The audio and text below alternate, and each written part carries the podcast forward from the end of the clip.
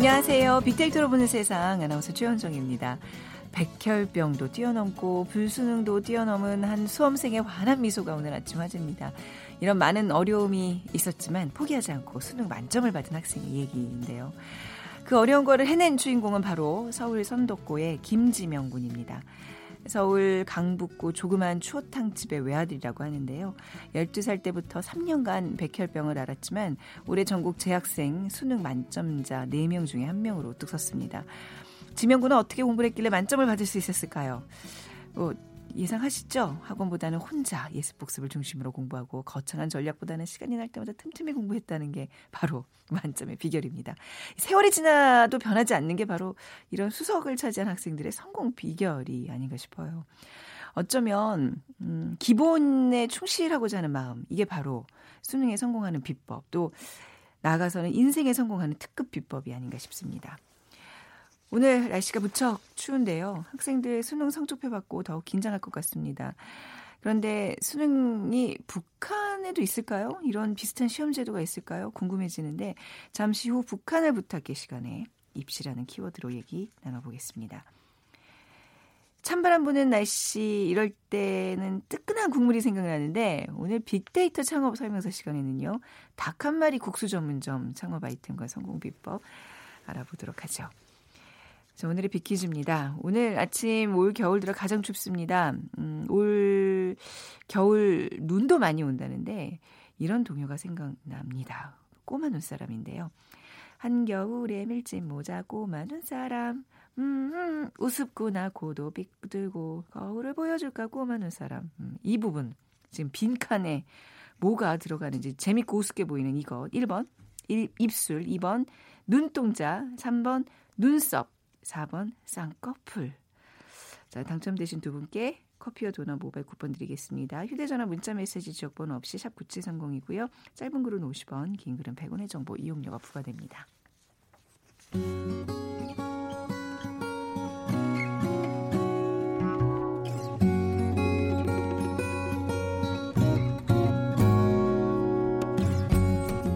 빅데이터야, 북한을 부탁해. 빅데이터야, 북한을 부탁해. 비커뮤니케이션 전민기 팀장, 북한 전문 인터넷 매체 데일리 NK의 강미기, 강미진 기자 두 분과 함께하겠습니다. 어서 오세요. 네, 네 안녕하세요. 네, 12월 5일 오늘이 이제 수능 성적 발표하는 날이에요. 그래서 오늘 입시 얘기 좀 나눠볼까 하는데 바로 첫 번째 질문, 북한에 수능이 있나요, 강 기자님?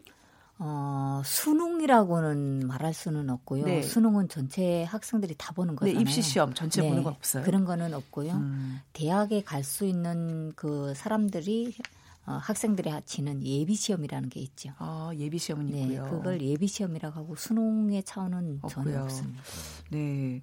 그 전민기 팀장 그 수능이 지금 우리는 뭐 끝나서 오늘 성적표 봤는데 입시는 아직 계속 이어지고 있어요. 지금 시작이에요. 네, 오히려. 네. 네. 앞으로 대학별로 다 이제 기준이 다 다르고 하니까 이 점수를 가지고 어디를 갈 것인지 최대한의 전략을 짜야 되는 그런 상황입니다. 그래서 뭐 대학별 고사 응시 수시 합격자 발표 등록 추가 합격 일정 입시 시계는 계속 숨가쁘게 돌아가고요. 정교한 입시 전략이 지금 필요한 전략이 음. 필요한 상황이라고 합니다. 그래서 전문가들은 수능 점수라도 전략에 따라서 결과가 달라진다라고 네. 이야기를 하고 있고 주요 대학 상당수가 수시 최저 기준을 활용하고 있는데 이번 또 시험이 어려워서 이 음. 수시 최저 기준 채우지 못한 학생들도 많을 거래요. 그래서 정시가 네.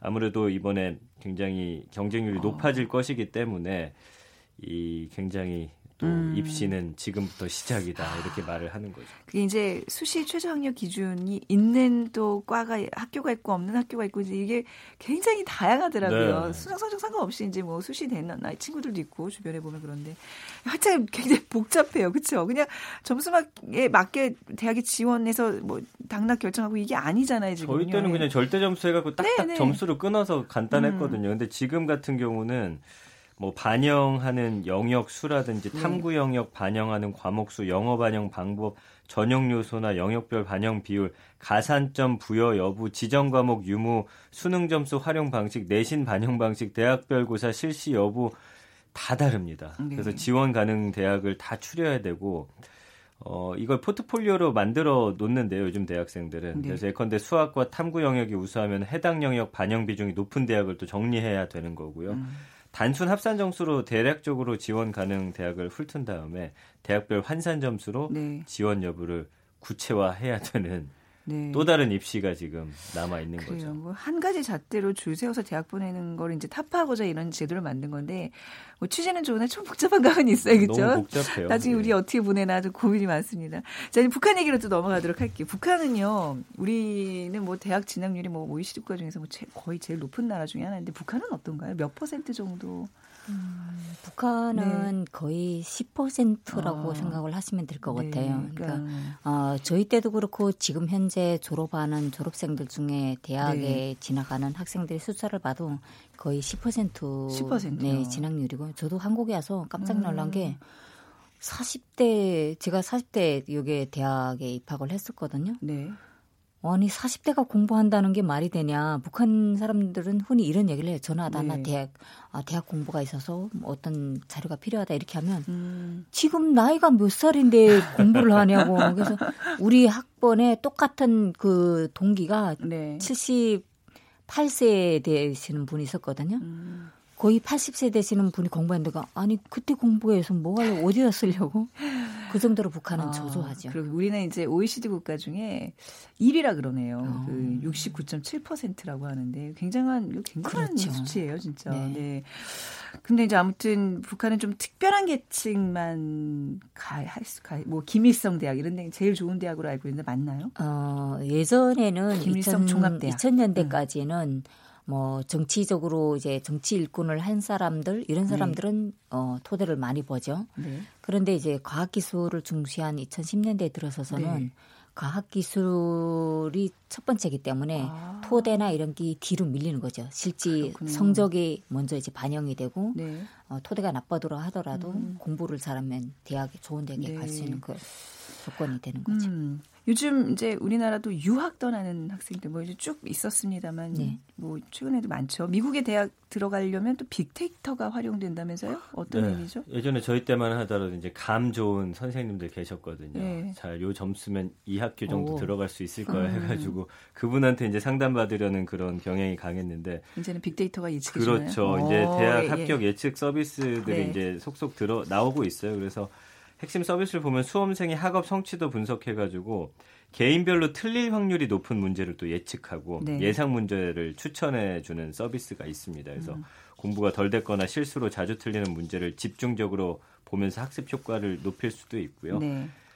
그러니까 이 어. 틀리는 유형이 계속 반복이 될. 거 아니에요. 맞아요, 맞아요. 이거 수치화시키고 하면은 아 네가 부족한 부분 이거 그러네. 다 딱딱 찝어줄 수가 있는 거고 예, 예. 저 학교에서는 어떤 점을 중시한다 음. 이게 다 데이터화 되어 있으니까 앞으로는 이제 빅데이터가 아마 입시 그래. 쪽에 많이 활용이 될 것 같아요. 네, 내가 뭐 계속 수학 문제 푸는데 뭐가 안 돼요. 근데 알고 보니까 연산이 부족해서 안 되는 거를 그뭐 지적을 못 했는데 그쵸. 얘는 아는 거야. AI는.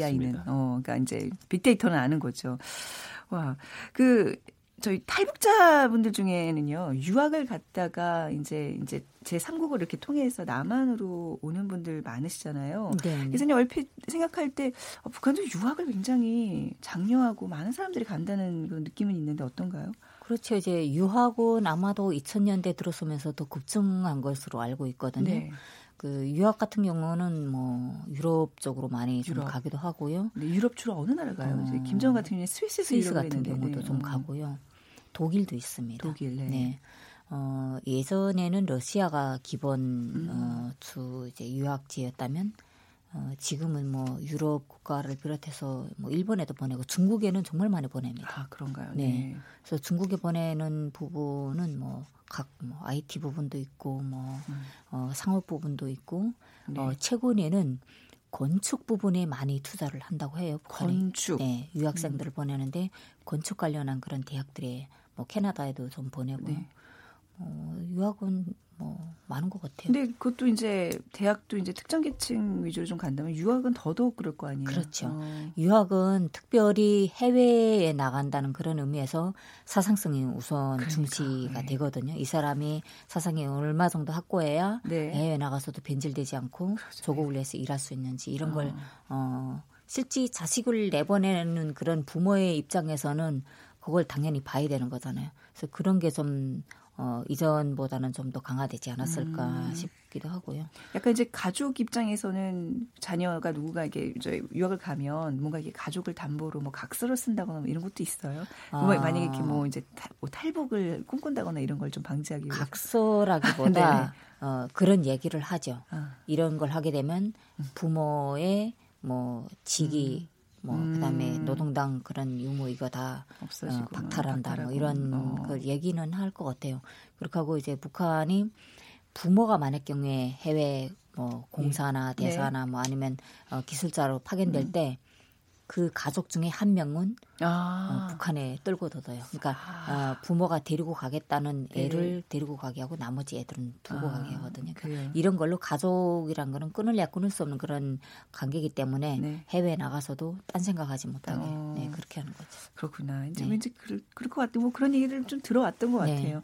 근데 이제 우리나라 그 대학 입시 아마 오- 보셨을 때 굉장히 참 헉적같이 정말 열심히 사는 이런 생각이 좀 들지 않았어요? 뭐. 뭐, 뭐 원하는 대학 안 가면 또 재수도 하고 삼수도 하고 이런 것들 보셨을 때 어떤 느낌이었을지 요 제가요 네. 재수 삼수 얘기를 하니까 네. 처음에 한국에 왔을 때 어, 금방 와서 얼마 안 됐을 때 그 재수 이야기가 나왔었거든요.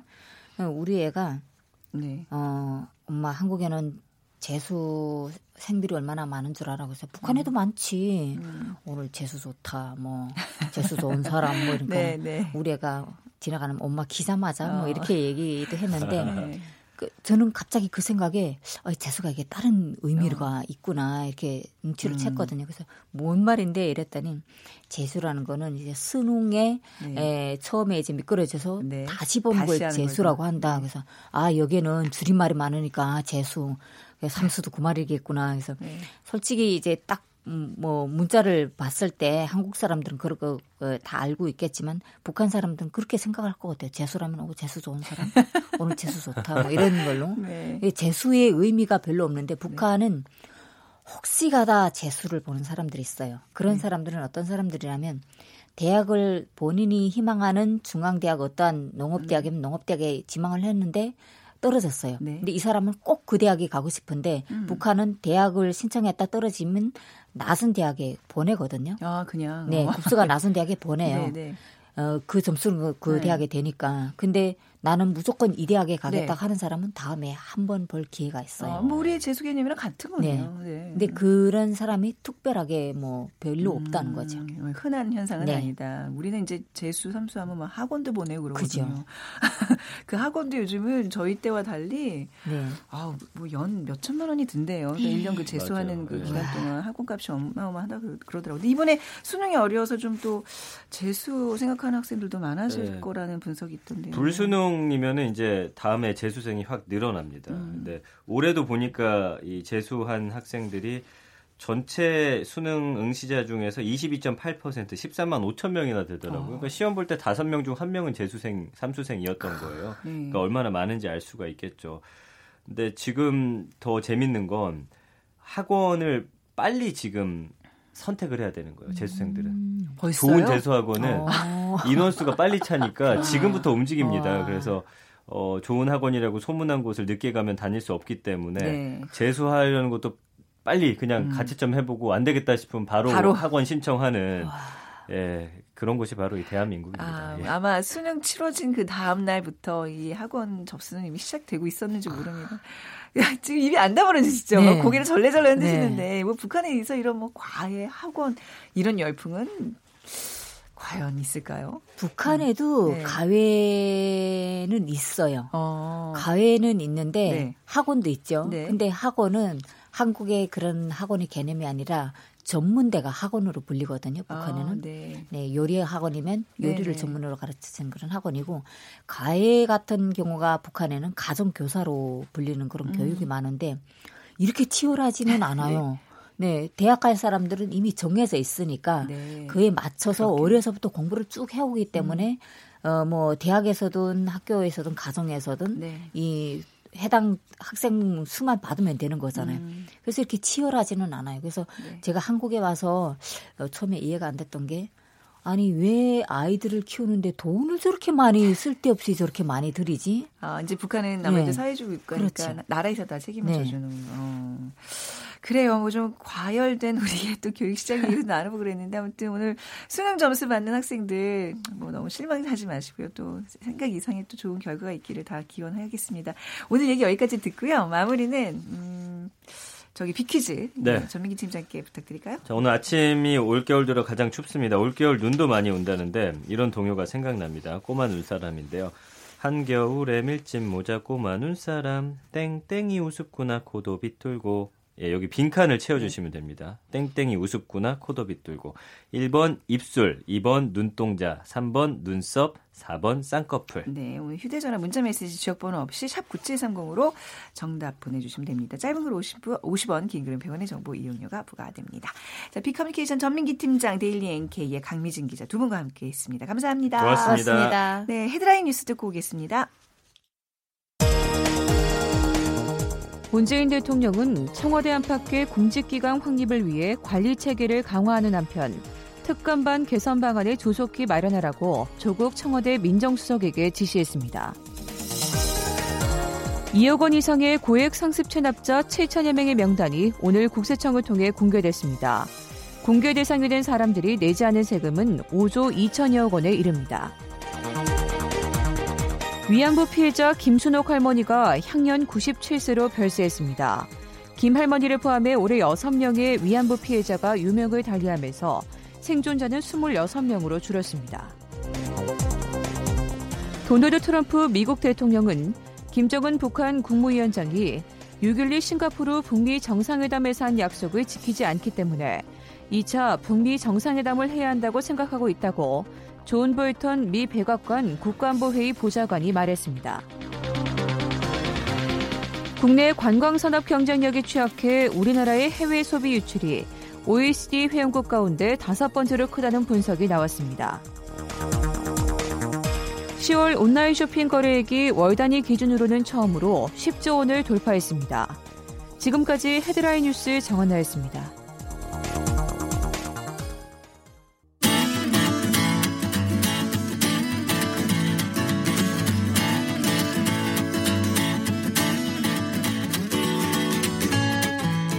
빅데이터에서 발견한 신의 한 수.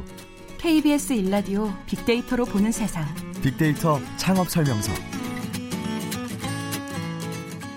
빅데이터 창업 설명서 오늘 창업피아의 이용구 대표와 함께하겠습니다. 어서 오세요. 네, 안녕하세요. 네, 사실 오늘 진짜 수능 성적표받는 학부모는 여기 계시는데 그러니까 이제 일부부터 네, 저랑 같이 네, 그러니까, 되네요. 네, 뭐 폭풍 그 전야입니다. 폭풍 전야. 승 얘기 하지 말고 오늘은 맛있는 얘기 할게요. 그러니까요. 네, 닭한 마리 국수 창업 아이템과 성공 비법 오늘 알아보겠습니다. 어, 지난 한 주간의 창업 시장의 핫 이슈를 먼저 좀 살펴볼까요? 네네네. 좀 의미 있는 그 규약 하나가 나왔는데요. 네. 어제였습니다. 그 공정거래위원회가 편의점이 굉장히 많잖아요. 그래서 네. 편의점 근접 출점 제한이라는 어, 규약을 승인을 했는데 음, 결국 이게 어, 뭐냐면 지금 편의점이 굉장히 많잖아요. 사실은 이게 이제 어떤 분들은 아니 편의점 이만큼 늘어놓고 나서 인재 규제를 글쎄, 하냐 뭐 이제 네. 이런 얘기가 있는데 그러게. 네. 음, 정확하게 이제 표현을 하면 음, 원래 예전에 그 담배를 파는 곳들은 네. 지역마다 다 다르긴 한데 담배 파는 곳들은 50m로 이 거리를 제한을 음, 뒀었거든요. 네. 그래서 오- 담배 가게들은 이제 50m 간격이 있었는데 이 편의점에 편의점의 담배 매출이 얼- 몇 퍼센트 정도 되는지 아세요? 담배 매출이 담배 안 태우시니까 모르지. 담배 매출이 그렇게 잡힐 정도로 많다는 얘기잖아요. 네, 편의점. 매출의 5%? 약 40%가 어머 정말 진짜로요? 뭐 이렇게 흡연 광고 그렇게 열심히 하더니 아직도 네. 그냥 그 어, 그러니까 그 뜻은 뭐냐면 담배권이 없으면 담배권을 따야 되는 거거든요. 아. 예. 그 담배권이 없으면 출점을 안 한다는 뜻인데 네. 어쨌든 예전에 50m 간격이었는데 이제 이거를 100m 간격으로 늘리겠다라는 네. 것은 결국은 음, 예를 들면 같은 상권 안에 바, 그 절반 정도의 편의점 수가 주는 거니까 네. 이제 이제부터 그거를 뭐 시작하겠지만 어쨌든 간에 뭐 편의점 업계에서는 좀 환영을 하고 있는 음. 거고요. 네. 또한 가지 중요한 거는 어 소비자한테 안 좋을 수는 있겠지만 어쨌든 24시간 운영을 했었잖아요. 네.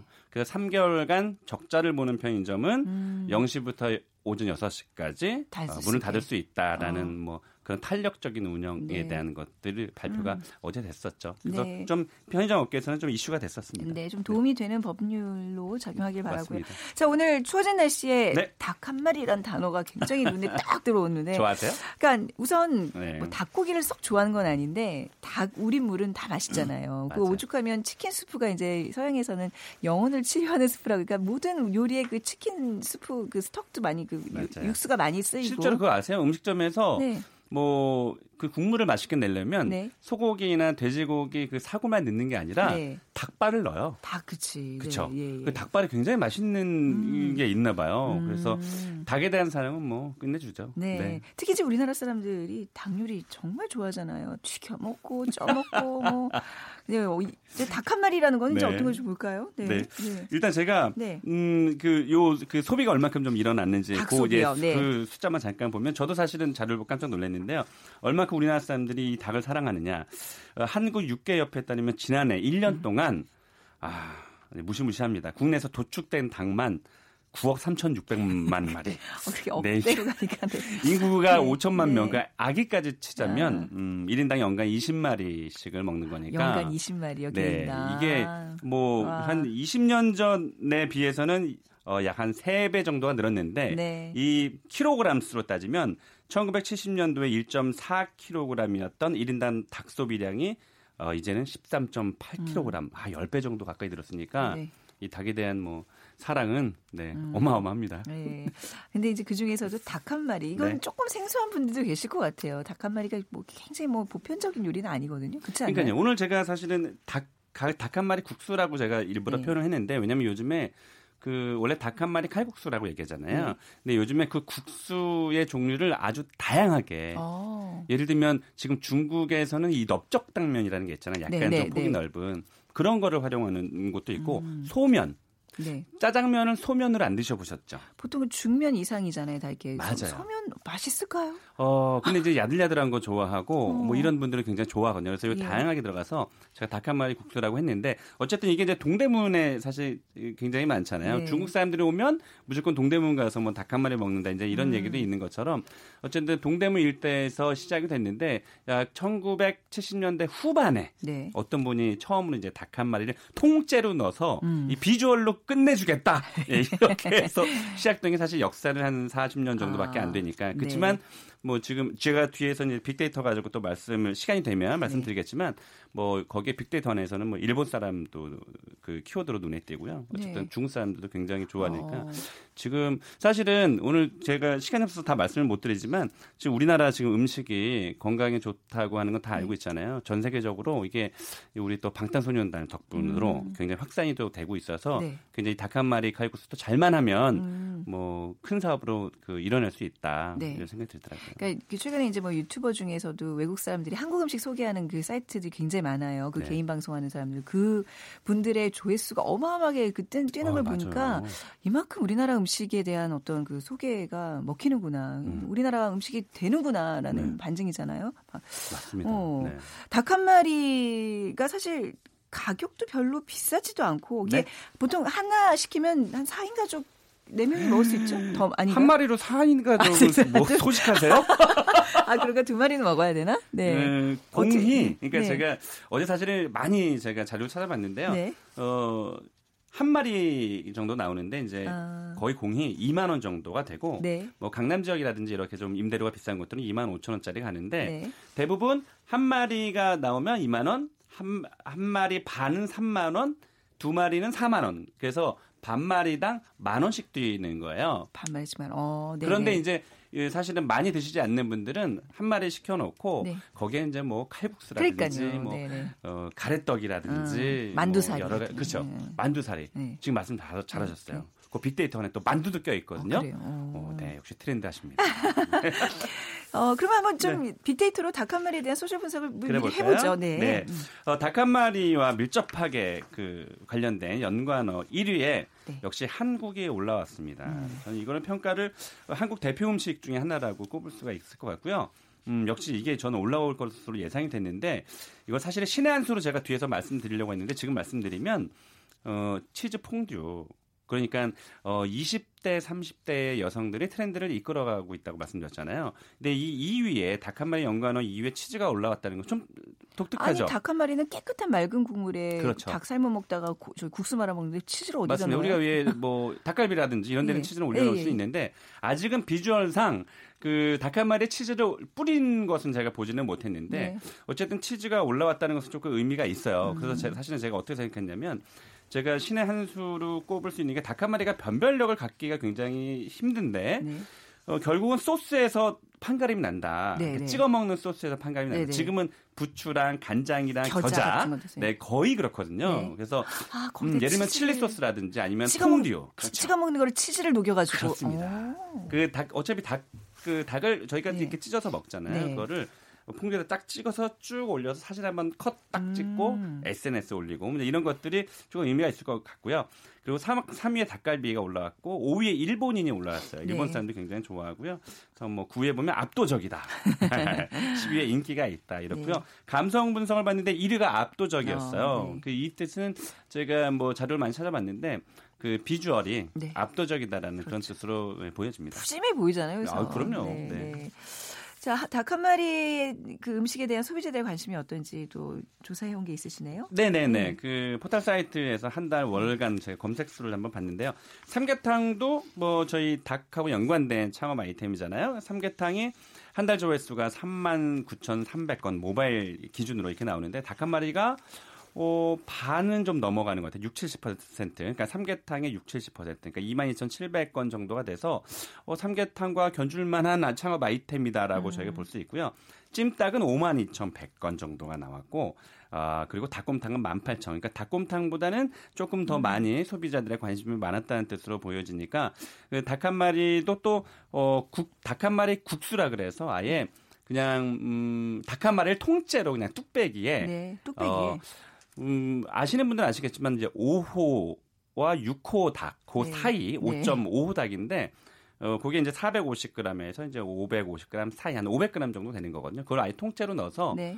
그냥 만 원에 파는 그러니까 어. 아예 one plate로 해서 만 원에 네네. 파는 것들로 생겨서 그러니까 닭 한 마리 칼국수는 어, 한 명이 가서는 먹지 못하잖아요. 네. 그런 것을 또 틈새를 겨냥을 아, 해서 1인 겨냥해서 닭 한 마리를 통째로 네. 대신에 이제 작은 닭이죠. 약간. 그럼 삼계탕이랑 비주얼은 비슷하겠네요. 비슷한데 네. 이제 말 그대로 저기 뭐 인삼이나 이제 이런 거 한약 재료가 들어가지 않는 국수로 대신 닭 한 마리에 음. 미니 닭한 마리라고 음. 보시면 돼요. 거기 이제 국수까지 들어가니까 이런 것도 조금 인기를 얻고 있어요. 네. 요즘 잘 되는 닭 한 마리 그 국수집에서는 어떤 재료들 뭐 어떤 걸 쓰나요? 어, 보니까 네. 재밌는 것은 좀 잘 되는 곳들 도 좀 저희가 찾아봤는데 닭발 닭발. 아, 끝내주죠. 네. 이게 닭발을 좋아하시는 분들은 정말 많이들 많은데 네. 이닭 한 마리의 단점이 뭐냐면 장점은 뭐 대중 아이템이라는 장점이 있는데 저녁에 음. 저녁에 그 낮에보다는 손님이 떨어지는 것을 아, 식사로 여기지 안주로 여기진. 않는다. 보완시키기 위해서 네. 사실 따끈한 국물과 매콤한 것은 이게 절묘한 조합이거든요. 네, 네. 그래서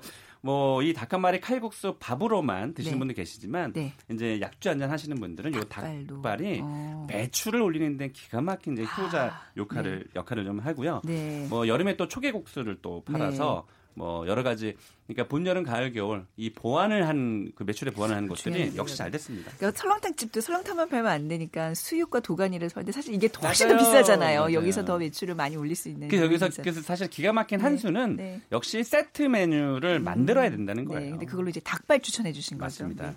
자, 오늘 얘기 여기까지? 듣겠습니다. 네, 끝났네요. 네. 자, 창업 PI 이용구 대표였습니다. 네, 감사합니다. 고맙습니다. 자, 오늘 정답은 눈썹 잘 맞춰주셨네요. 1793님. 그리고 6566 여기서 깜짝 놀랐어요. 이 노래구나. 예, 눈썹.